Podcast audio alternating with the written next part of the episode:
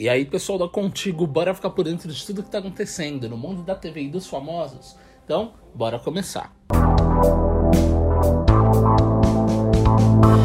Regular durante todo o programa, Lucy Ramos conquista auditório e vence a dança dos famosos. Mesmo com descontos do júri técnico, a atriz arrebentou e o público a levou à vitória.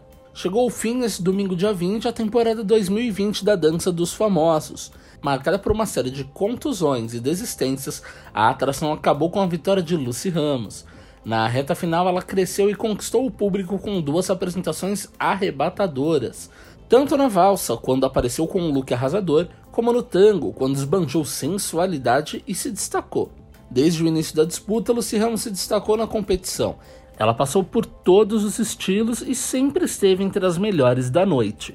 No final, ela acabou protagonizando uma disputa ferrenha com Danielle Vinitz, que perdeu a competição por apenas 0,1. Nossa, foi acirrado mesmo, hein, gente? Recentemente, ela fez um balanço de suas apresentações. Desde que eu entrei, eu pensei muito de que forma eu queria levar essa competição, e era comigo mesma, me desafiando, me respeitando, declarou ela.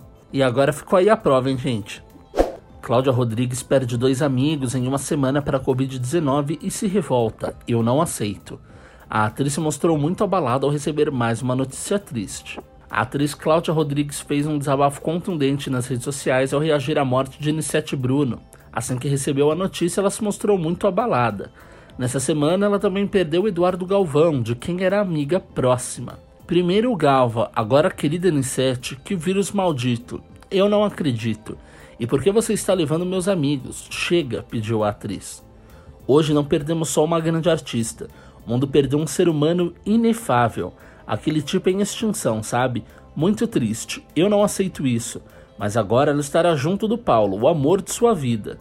Obrigado, Claudio Fans pelas orações e peço que orem mais uma vez para que Deus receba de braços abertos e que sua passagem seja serena e tranquila. Vá em paz, Nissete, você vai fazer um falta. Um dia estaremos juntos de novo, finalizou Cláudia.